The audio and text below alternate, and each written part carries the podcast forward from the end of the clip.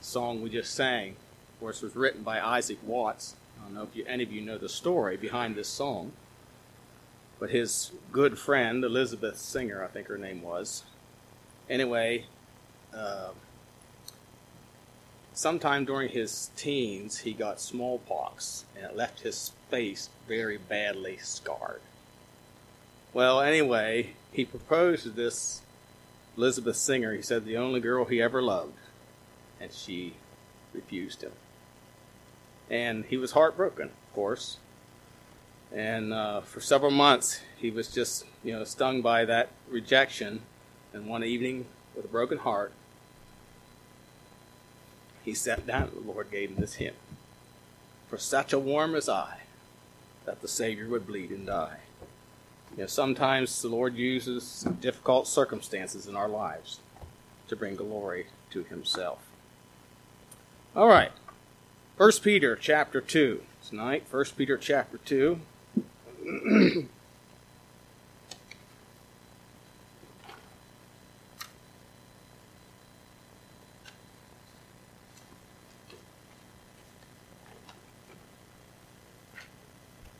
Uh, title of the message tonight is Submission or Control. Submission or Control. 1 Peter 2, and I'm going to begin at verse 13, where it says, Submit yourselves to every ordinance of man for the Lord's sake, whether it be to the king as supreme, or unto governors as unto them that are sent by him for the punishment of evildoers and for the praise of them that do well. For so is the will of God, that with well doing you may put to silence the ignorance of foolish men. As free, and not using your liberty for a cloak of maliciousness, but as the servants of God. Honor all men, love the brotherhood, fear God, honor the king. So again, title Submission or Control. Let's pray. Heavenly Father, we do thank you again for the opportunity and privilege we have to open your precious word tonight. And I pray that you give wisdom in handling the word of God, that might speak forth the truth, that we might have ears to hear, hearts to obey, and give serious consideration to this this uh, principle of submission, not to be controlled, but be willing to submit ourselves to that which is right and pleasing in Thy sight. We pray in Jesus' name. Amen. You know, sometimes it can be confusing as to what is right response to those in authority over us when things may be questionable? Now, Are we just to obey everything the government or the pastor or the parents command us, no matter what it is? Do we just go along with those commands without thinking for ourselves? Or examining whether these things are right or lawful? In this passage here, you know, as we you know, I will say this to, to begin, though. You better be very sure you're right before you reject the counsel of an authority that God has placed over you. You better be very sure of that. And you need to have a right attitude. Submission is really an attitude first. And we're going to see tonight that there were those who had an attitude of submission yet disobeyed authorities. They did it biblically. So, first of all, I want you to notice the first thing I want to mention here is government is ordained, or that is, it is established by God. That is a Bible principle. It's taught here. It's also taught in Romans 13. Verses 13 and 14 here says, Submit yourselves to every ordinance of man for the Lord's sake, whether it be to the king as supreme, or unto governors, unto them that are sent by him. And this next phrase is key also. For the punishment of evildoers, for the praise of them that do well. And of course, Romans 13, 1 through 3 says that every soul be subject unto the higher powers, for there is no power but of God. The powers that be are ordained of God.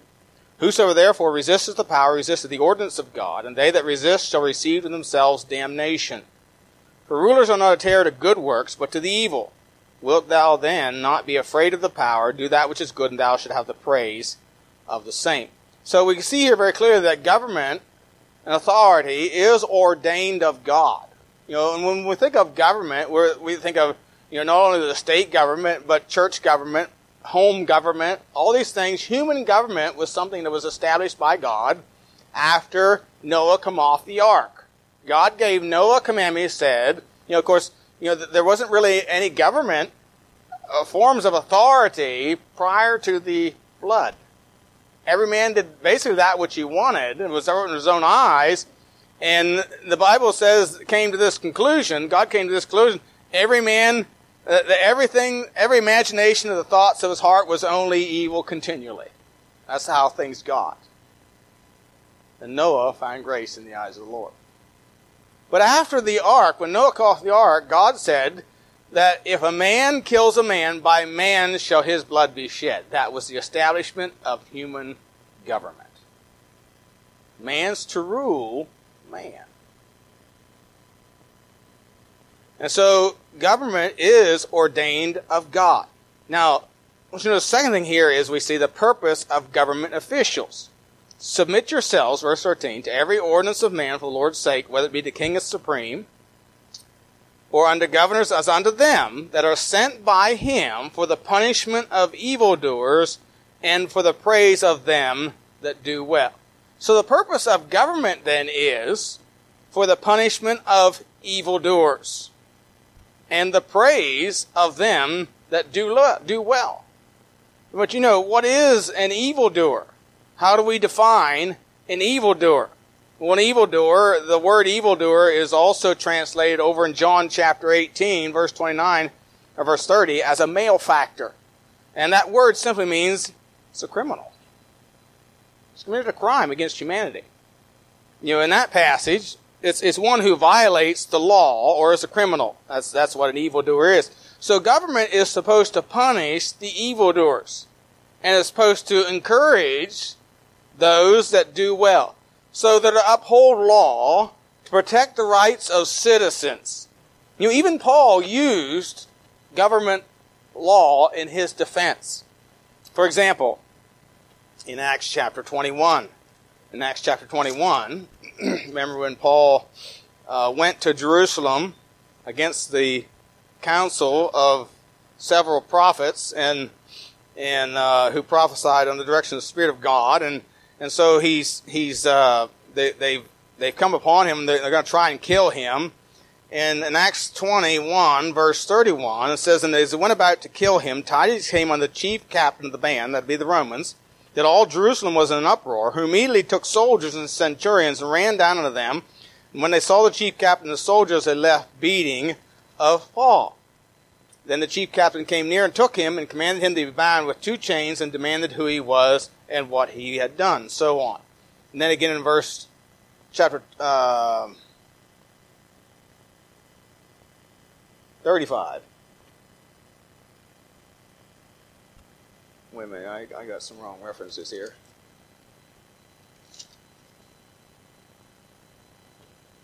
Anyway, let's go to 35. Uh, verse 35 says, When he came upon the stairs, so it was, he was borne upon the soldiers for the violence of the people. Multitude, people, multitude of the people followed after, crying, Away with him! As Paul was led into the castle, he said unto the chief captain, May I speak unto thee? Who said, Can thou speak Greek? Art not thou that Egyptian before these days made us an uproar and led us out into the wilderness four thousand men to be murderers, that were murderers? And Paul said, I am a man which am a Jew of Tarsus, a city in Cilicia, a citizen of no mean city. I beseech you therefore to suffer me to speak unto the people. I don't think that's the passage I wanted, but I'm not sure what I wanted. Anyway, uh, in chapter 25, then, again, uh, verses 10 through 12, he's uh, brought before uh, the Jews. The Jews are accusing him before Festus, and and he and and so Festus says, "Hey, will you go up to Jerusalem and be tried?"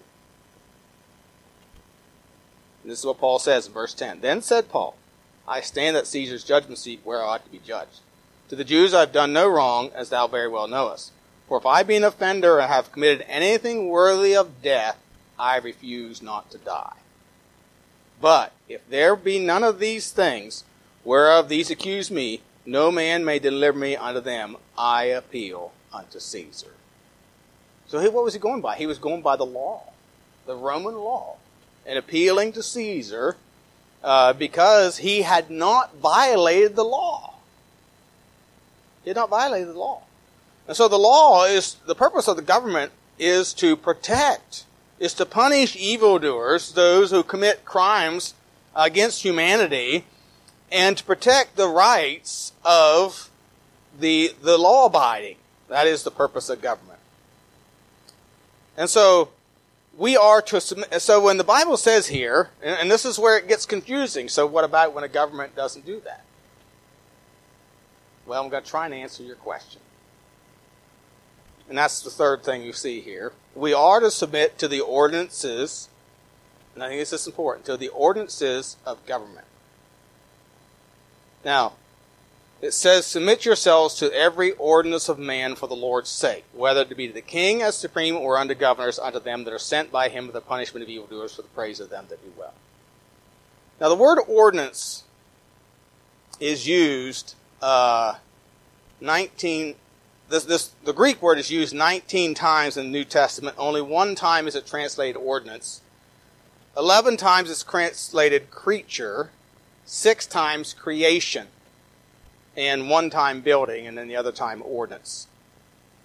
And the definition, according to Thayer's Greek lexicon, is the sum or aggregate of created things, aggregate of irrational creatures, both animate and inanimate, what we call nature, an institution, or an ordinance. So an ordinance is basically an institution uh, but it has something to do with a created institution or created law or creation's law. Or that might say it this way, the laws of creation. Something that is natural. Natural law. say, is there such a thing? Well, I hate to tell you, but our founders thought so. In the Declaration of Independence, they said this, quote, when in the course of human events it becomes necessary for one people to dissolve the political bands which have connected them with another, to assume among the powers of the earth a separate and equal station to which the laws of nature and of nature's God entitled them. See, there was laws of nature they understood that came from nature's God. A decent respect to the opinions of mankind requires that they should declare the causes which impel them to this separation, to that separation. We hold these truths to be self-evident, that all men are created equal. They are endowed by their Creator with certain inalienable rights, that among these are life, liberty, and the pursuit of happiness.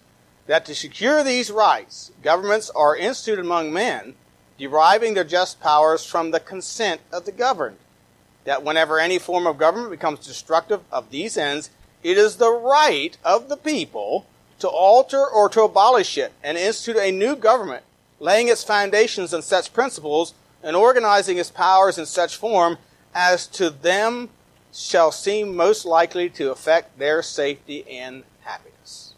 Again, I would remind you of the statement that equal station to which the laws of nature and nature's God entitle them. You see, there are some natural laws in this world. Now, let me ask you some questions. Is it natural to kill your own baby? Some people think it is. Or they think it's okay. Is it natural to kill your own flesh and blood? I want you to think about that one a little bit. Because the Bible says we're all made of one blood. So is it natural then to kill your fellow man? No matter what color his skin is. Or what religion he is.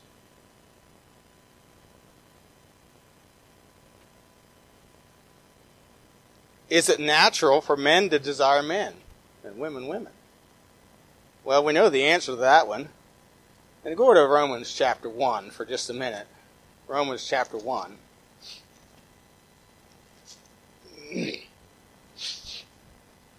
As I was preparing this, I thought this quite interesting. Romans 1:20 says this, "For the invisible things of him from the creation of the world are clearly seen, being understood by the things that are made, even his eternal power and Godhead, so that he that excuse. Now, there are some natural laws that I saw were evident growing up on the farm. How reproduction takes place. I saw it all the time. And it wasn't male with male. I mean, animals don't even do that. There's some natural things, natural laws of nature that God has set in place. And so he says that we're without excuse. This passage goes on, uh, verse pick up in verse 25. This, and it says about these, they've changed the truth of God into lie, worshipped and served the creature more than the Creator, who is blessed forever. Amen. This cause gave them, God gave them up to vile affections, affections, for even their women had changed the natural use into that which is against nature. Likewise, also men, leaving the natural use of the woman, burned in their lust one toward another, men with men, working that which is unseemly, and receiving in themselves that recompense of the error which was meet. And even as they did not like to retain God in the knowledge, God gave them over to reprobate mind to do those things which are not convenient, being filled with all unrighteousness, fornication, wickedness, covetousness, maliciousness, full of envy, murder, debate, deceit, malignity, whispers, backbiters, haters of God, despiteful, proud, boasters, inventor of evil things. That one caught my attention. Inventor of evil things. You, you, you, sometimes you think, can man come up with any worse evil than he has? What about organ harvesting? Now, I didn't say organ donations. I said organ harvesting. It's estimated that at a minimum, China is selling 60,000 organs a year from live people.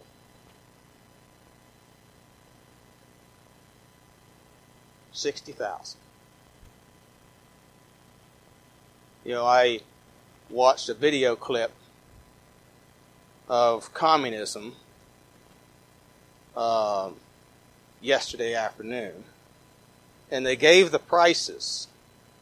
You might get a kidney for sixty-two thousand dollars, or a liver between ninety-eight to one hundred thirty thousand dollars, or a lung one hundred fifty, one hundred seventy thousand dollars, or a heart one hundred thirty to one hundred sixty thousand dollars, or cornea for thirty thousand dollars.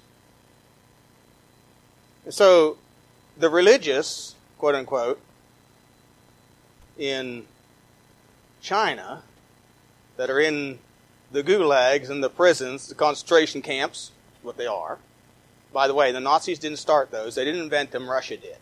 Lenin did. And Stalin. That wasn't a Nazi. Something the Nazis began. And they say they're doing a minimum. There was two lawyers in Canada who did investigations into this thing and said there's, you know, China says maybe 10,000 a year. No, they say a minimum of 60,000 a year. It's organ harvest. Is that natural? That you would cut open a living body and take a heart out? Or the sex trafficking, which is big business in our world. It's big business. Very dangerous business to be in too. Because if you, you know, if you're, you know, there has been some that were going to blow the whistle on some things, I fear, and are not living. But uh, my, my question is, is, again, are these things natural? But, but the Bible says here that we're to make ordinance, man, we're to submit to every ordinance of man. We're talking about submitting to laws that are natural. Not immoral. Not immoral. You know, our government says it's legal to kill your unborn child. In fact, in some places, some states, it's legal to kill it after it's born.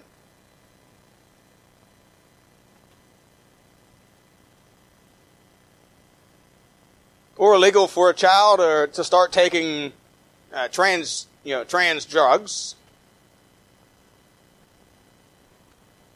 I just read yesterday or the other day that in Massachusetts now you're allowed to get an abortion without parent, parental consent by the time you're 16. See, these are the things that government is starting to starting to allow or uh, make legal. Uh, but see, when God made man, was he allowed the liberty to his own opinion and belief? Yeah, he was. You know, God's not a control freak. You can do what you want. I mean, there's there'll be consequences or rewards either way, but you can do what you want. You can choose your own destiny. God is not a control freak. I mean, there's some that believe he is, but he's not. Uh, God allowed man to have his own opinion. You know, does my belief in marriage as between a man and a woman violate someone else's rights?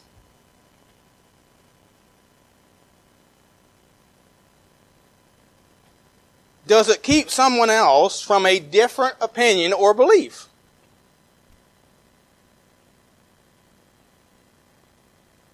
I think the answer is obvious. No, it does not. So why then is my opinion considered hate speech?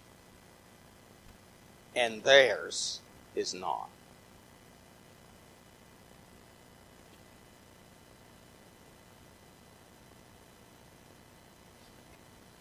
See, government was established for the purpose of the punishment of evildoers not the punishment of them that do well. And we are submit to every ordinance of man. It has to do with natural laws.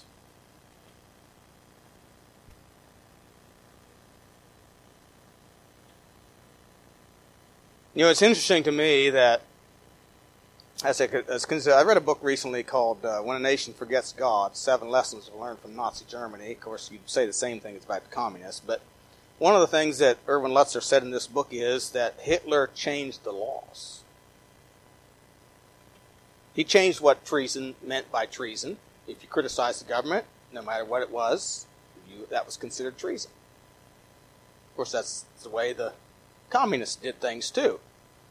Uh, in the People's Court, the People's Court was established in 1934 to try acts of treasons. Five judges were appointed to each court, three of whom were always appointed by Hitler or one of his associates because of their special knowledge in the defense against subversive activities and because they are more intimately connected with the political trends of the nation. The proceedings were secret, the punishments were severe. Crimson red posters announced the names of those who died under the acts of the executioner. And uh, one man said this, quote, if the source of law is the individual, then the individual is the God of that system. If there is no higher law beyond man, then man is his own God.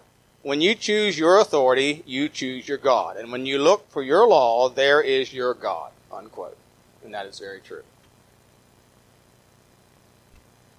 So you look behind the law, and you can see where the God is who is their God.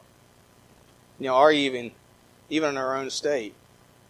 I don't know if many of you saw this, but back in November, our governor's wife flipped some people that were protesting, some Christians, and said called them called them um, I don't know what the term she called them. Anyway, derogatory terms, and uh, um, she later apologized. But you know, some of them were children. Um, but you know, you think about this the changing of laws. When they were trying Jesus in John chapter 18, verse 29 and 30, Pilate then went out on them and said, What accusation bring you against this man? And this is their answer. They answered and said unto him, If he were not a malefactor, we would not have brought him unto thee. Now let me ask you a question. They said, If he was not a malefactor, we would not have brought him unto thee. He asked, What is the accusation? Did they really answer his question? No, they did not. No, they did not. So you know what they had to do to convict him? They had to change the law.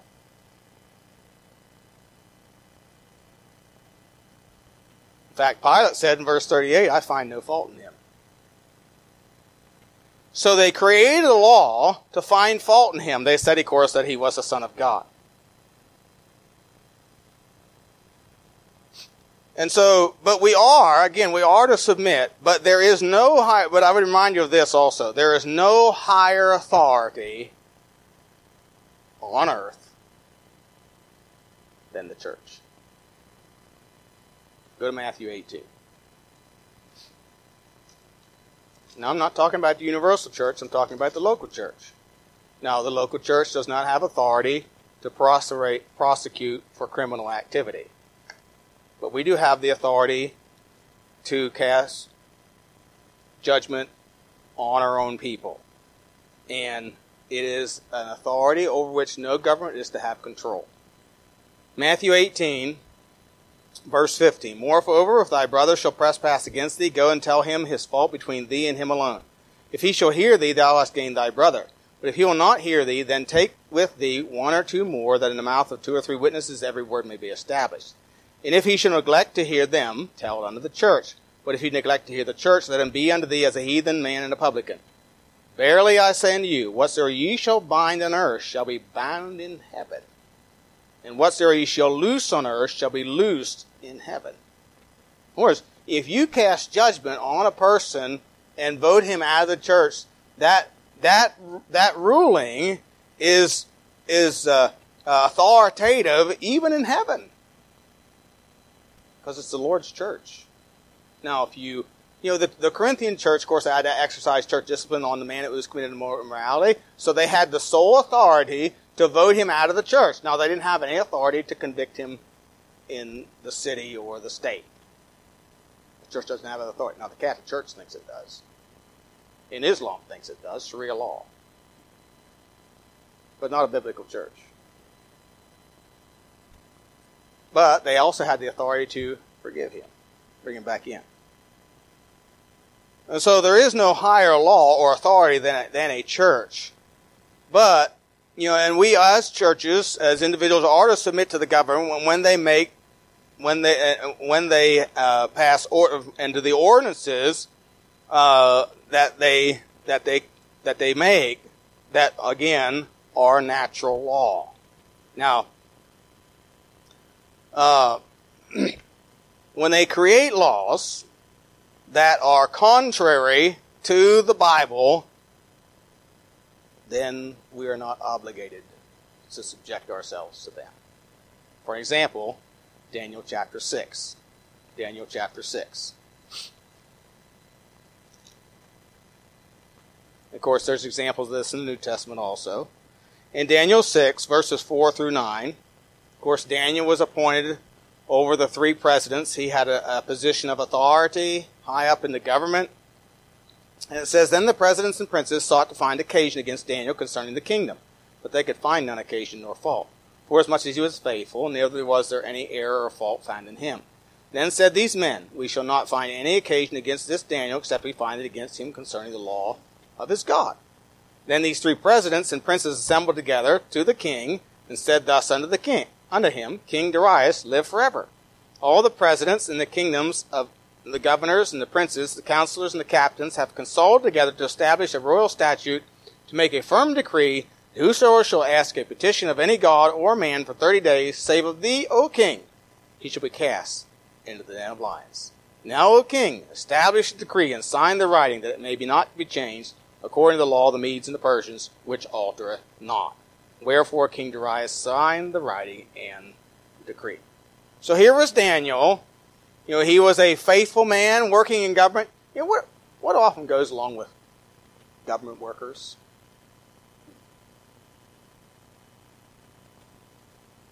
Corruption. Corruption. Power corrupts. But you know, there, there are, and I'm not saying everybody in government is corrupt. You know, we got a couple government workers here. And I don't believe they're corrupt.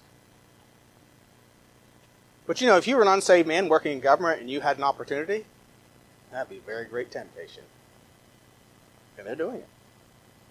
Do you think they didn't do it back then? I guarantee you they did. But Daniel didn't.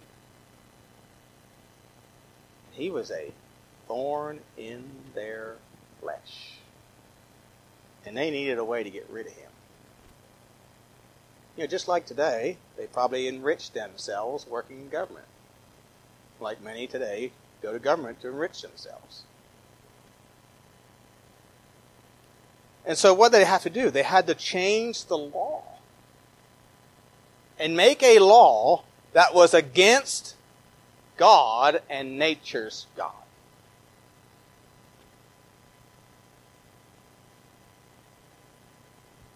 But Daniel, though Daniel was submissive to the king and served the king, subjected himself to the kings that he uh, served under, he would not obey this law because it violated a higher law. And that was God's law.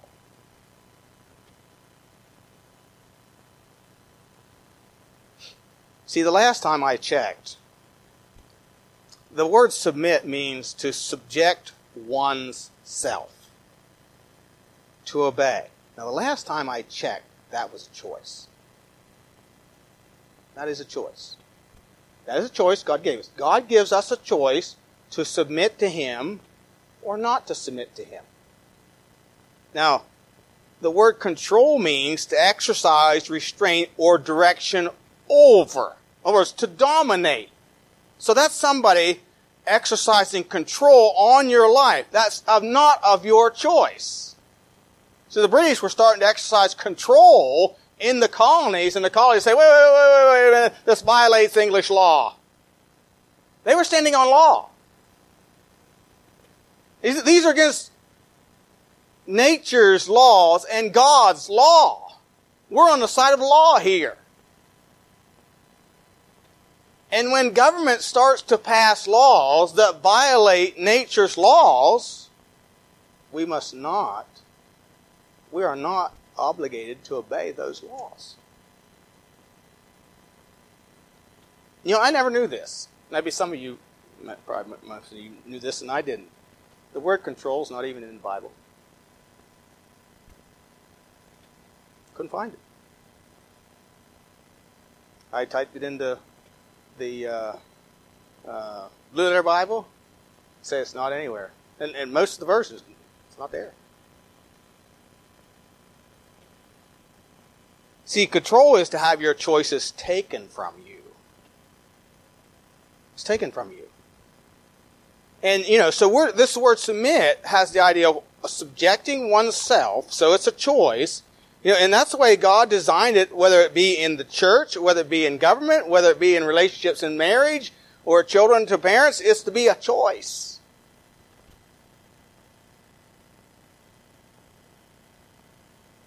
God gave man a free will. And governments are not meant to control people, they are meant to protect people. Let's see what is our government doing? They're passing laws, or I might say executive orders, to control us. To control us. Um, but you know, our our uh,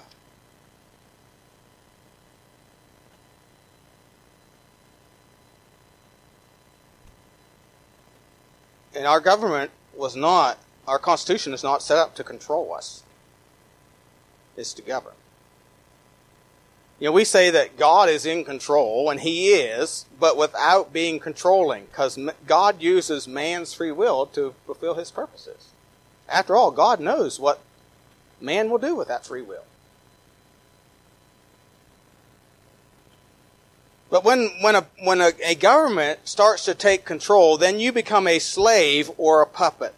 And our government is becoming increasingly controlling. It's starting to tell us where we can go, how many can meet together, how many can assemble in a church. It's starting to tell us if we can get together with family at holidays what we can wear, whether you can wear a mask or you don't have to wear a mask. They're even starting to say what we can say. Some of the things I said this morning could be considered hate speech.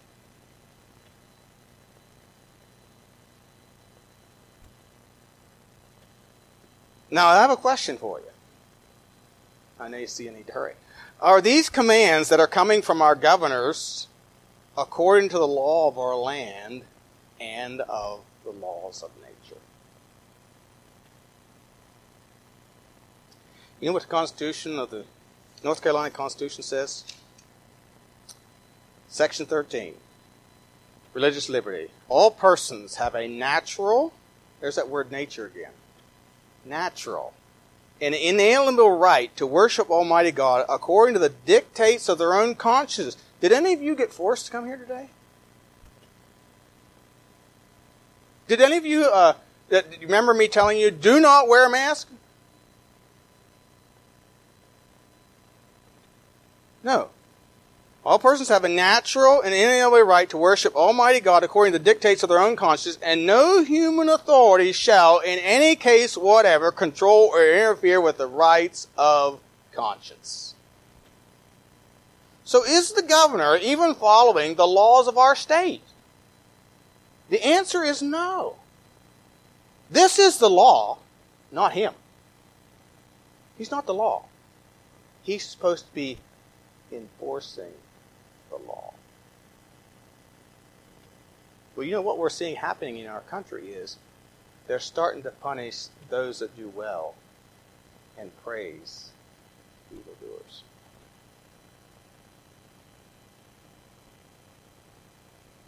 Now, we're not supposed to be a bunch of rebels. But we are not supposed to blindly follow or submit to things that are against the laws of nature and nature's God. That's not what submission means. Daniel didn't obey a law that was contrary to God's law. Now, he was submitted. He submitted himself to the consequences. He didn't even try to run away. Maybe he was too old to, I don't know. He was pretty old at that time. But he didn't try to even run away. He just continued living life, obeying God, doing the will of God like he always did. You know, that's what we need to continue doing. That's what we need to continue doing. And as Americans, we have the right to raise our, to let our voices be heard, to write our elected officials, to go to rallies, to vote. You know, and if they don't do something with this, you know, not sure there's going to be a lot of value in some of that, but um, so you know, again, submission, as I, as I said, submission is first an attitude. Daniel was submitted to the king. He always honored the king, but he did not obey the king in the, this matter of prayer because that law violated the law of God.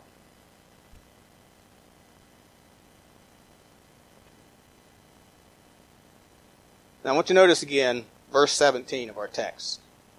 It says, Honor all men, love the brotherhood, fear God, honor the king. The word honor means to revere or to fix with value. So every man has value. We need to understand that every man has value. He's a creation, a, a person created in the image of God. We are all of one blood. We have to value one another, honor one another. And it says that we're to honor the king. Again, he's a great being. And we're to love the brotherhood. So it's a special love there for those of the brotherhood. But then it says to fear God. And the word fear means to reverence, to venerate, to treat with deference or reverential obedience. You know, we think about deference. This is the idea, okay, if there's a question about man's belief and opinion or God's, guess who you always defer to? God. So if there's any question in your mind, is this right? Is what man's saying right? Or is God's what God's saying is right? You always give God the benefit of the doubt.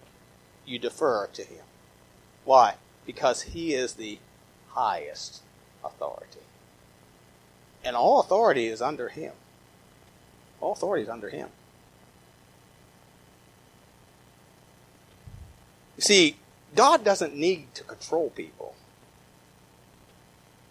In fact, demanding control shows weakness. Isn't it interesting that what we think of as powerful leaders in the world, many of them demand control, uh, demand control. They're tyrants. But the reality is they're very insecure. See, see, President, President Reagan used to say, you know, if you if you you give um, the American people the right conditions, they will prosper. He, he had confidence in the people to do what was right. Trump has that same philosophy, but you know what the other, the Democrats and the and the left say? No, we gotta we gotta control them because they can't govern themselves. You know what that's really saying? You're not worth much. You're not very bright. And the reality is, they're afraid of losing their authority. Joseph Stalin, you know, should have been fearless. He had absolute power. But instead, this infamous Russian president would go to bed afraid. He had seven different bedrooms. Each could be locked as tightly as a safe. In order to foil any would-be assassin, he slept in a different one each night. Five chauffeur-driven limousines transported him wherever he went, each with curtains closed so no one would know which contained Stalin. So deep-seated were his apprehensions that he employed a servant whose sole task was to monitor and protect his tea bags. And if you there was a video clip, uh, let's say I was watching concerning communism and the purge of the leaders. And when he was brought to power, there was like a thousand men in the Politburo, I guess they call it, until within a few years he had got rid of all of them but one. Because their power was a threat to his. Could you imagine having a president who every year would sh- kill the vice president because he may be a threat. But that's the kind of stuff he did. You know, tyrants live in constant fear, and with good reason, because they're evildoers. They want to control the minds of people. You know, God doesn't want us to be controlled. He does want us to submit to those in authority over, over us. But that is a choice. He commands us to submit, but it is something of our choice. And we are to submit to just authority.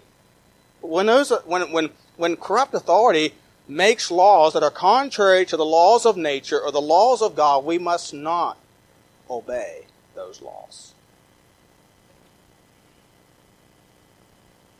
So there is a difference between submission and control. They are vastly different contradictions, actually. So submit. Fear God. Obey Him. You know, we need to have an attitude. We need to have a right attitude toward those in authority, even if they are wicked.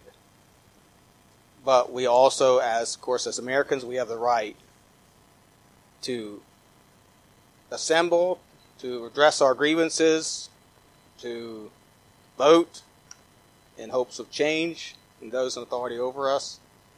And of course, um, we are not to uh, submit to laws that are unjust